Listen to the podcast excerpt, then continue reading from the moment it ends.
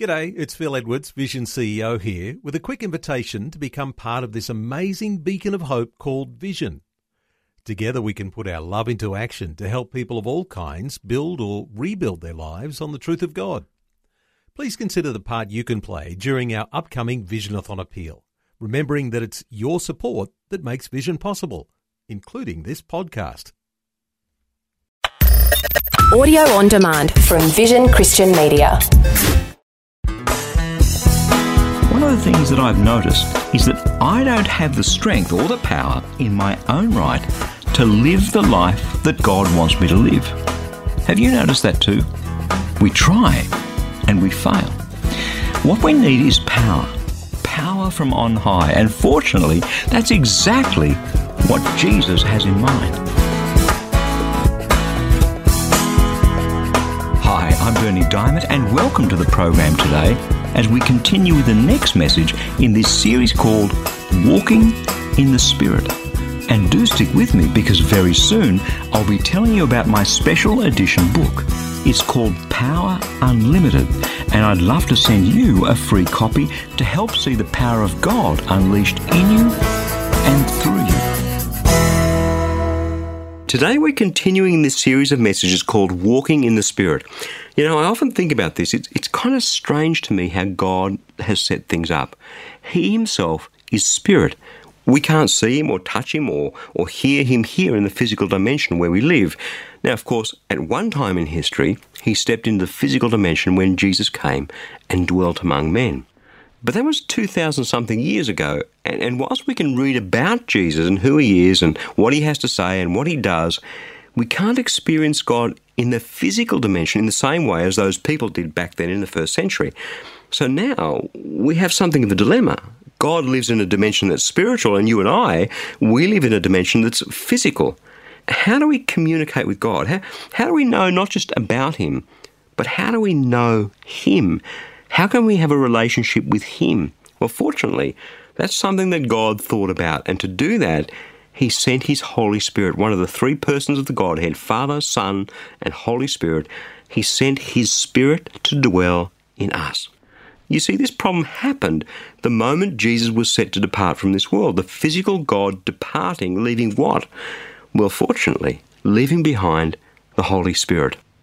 And this is the promise that Jesus made to his disciples, the ones who were to become the apostles who would spread his good news throughout the known world. John chapter 14, beginning at verse 15. He said, Look, if you love me, you will keep my commandments, and I will ask the Father, and he will give you another advocate to be with you forever. This is the Spirit of truth, whom the world cannot receive, because it neither sees him or knows him, but you know him, because he abides with you, and he will be in you. So Jesus promised to send his Holy Spirit to those who believed in him with their lives. And in fact, in those final days and hours before he was crucified, this is something he promised over and over again that through the Spirit of God, the Father and the Son would come and make their home in us. Now, you and I, we have a body, we have a soul, our mind, our will, and our emotions, and deep down we have a spirit. It's at this level that the Holy Spirit connects with us. So, after Jesus has risen again, and just before he ascends into heaven and leaves his disciples behind, he gives them this instruction Acts chapter 1, verses 4 and 5. He ordered them not to leave Jerusalem, but to wait there for the promise of the Father. This, he said, is what you have heard from me. For John baptized with water, but you will be baptized with the Holy Spirit not many days from now. Now, the disciples, as it turned out, thought that this was fine, but that wasn't the most important thing to them. You see, Jesus was their Messiah.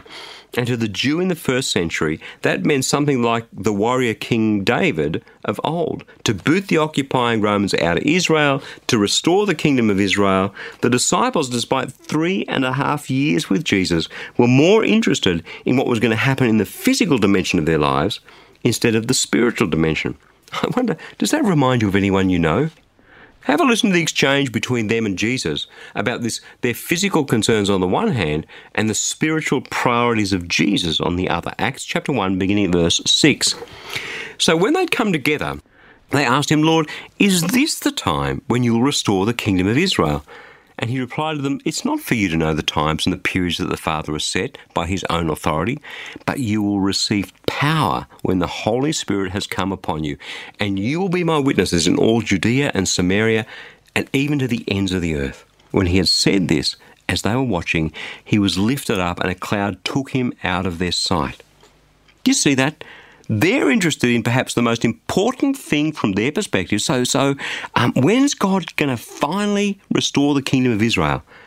And Jesus completely brushes that off because he didn't come to restore the kingdom of Israel. He came to usher in the kingdom of God, and that's spiritual, not physical. Again, have a listen to what Jesus said earlier on this subject Luke chapter 17, verses 20 and 21. Once Jesus was asked by the Pharisees, When is the kingdom of God going to come? And he answered, The kingdom of God is not coming with things that can be observed, nor will they say, Look, here it is or there it is. For in fact, the kingdom of God is among you. Now, Jesus, in the very last thing that he said to his disciples before he left them and ascended to heaven, was the fact that he wasn't so much interested in the physical dimension. His priority for them, these men who would go on to found the church, his real concern is that they should have spiritual power the power of God in them. You will receive power when the Holy Spirit has come upon you, and you will be my witnesses in Jerusalem, in all Judea and Samaria, and even unto the ends of the earth. Why is that? Why was this Jesus' greatest concern? Because he knew that without the power of God, without the, the witness and communication and encouragement and guidance and truth of the Holy Spirit, these men simply would not be able to do the things that they were called to do. If you read the book of the Acts of the Apostles, which in my view should really be called the Acts of the Holy Spirit through the Apostles, what you see is that these men came across horrendous opposition. They, they were called on to do mighty things, and many of those things were miraculous. They went way beyond the ability of these 11 men. And Jesus knew that if these men had power from on high, if they were filled with the Holy Spirit of God, they could do whatever God needed them to do and then some. And friend, that's how it is with us. We, we kind of think sometimes that it's all up to us and, and our gifts and our abilities and our hard work. And hey, I'm not knocking any of that. But even as I sit here and share the things of God with you, I know, I, I know beyond any shadow of any doubt that I could not do what I'm doing if it weren't for the power of the Holy Spirit. Part of walking in the Spirit is being filled to overflowing with the Holy Spirit so that we have the power to do what God has called us to do. The power to resist the evil one, the, the power to overcome temptations, the power to love those who abuse us, the power to die to self, the power to take up our cross and follow Jesus every day. Friend, those things take power.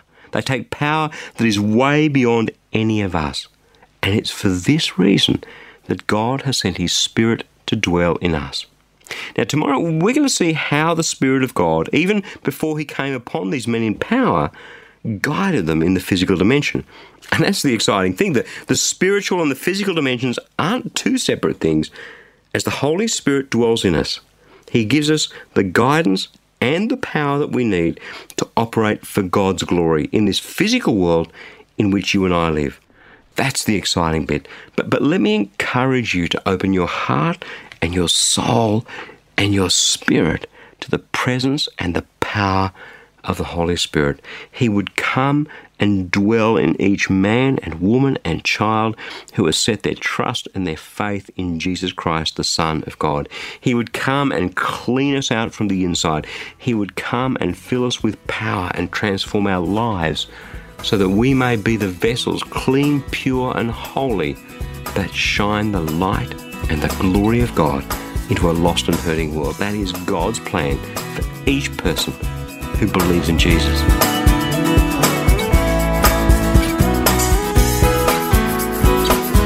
With all my heart, I want to see power unlimited, Holy Spirit power, the same resurrection power that raised Christ from the dead unleashed in you and through you.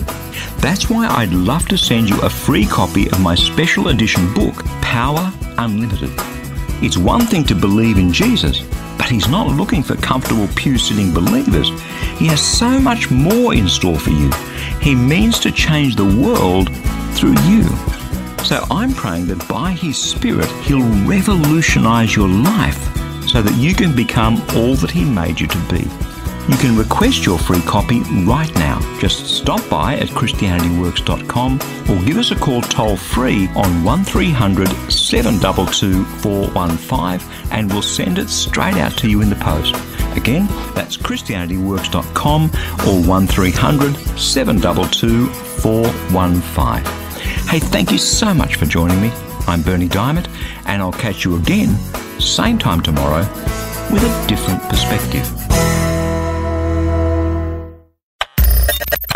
For taking time to listen to this audio on demand from Vision Christian Media. To find out more about us, go to vision.org.au.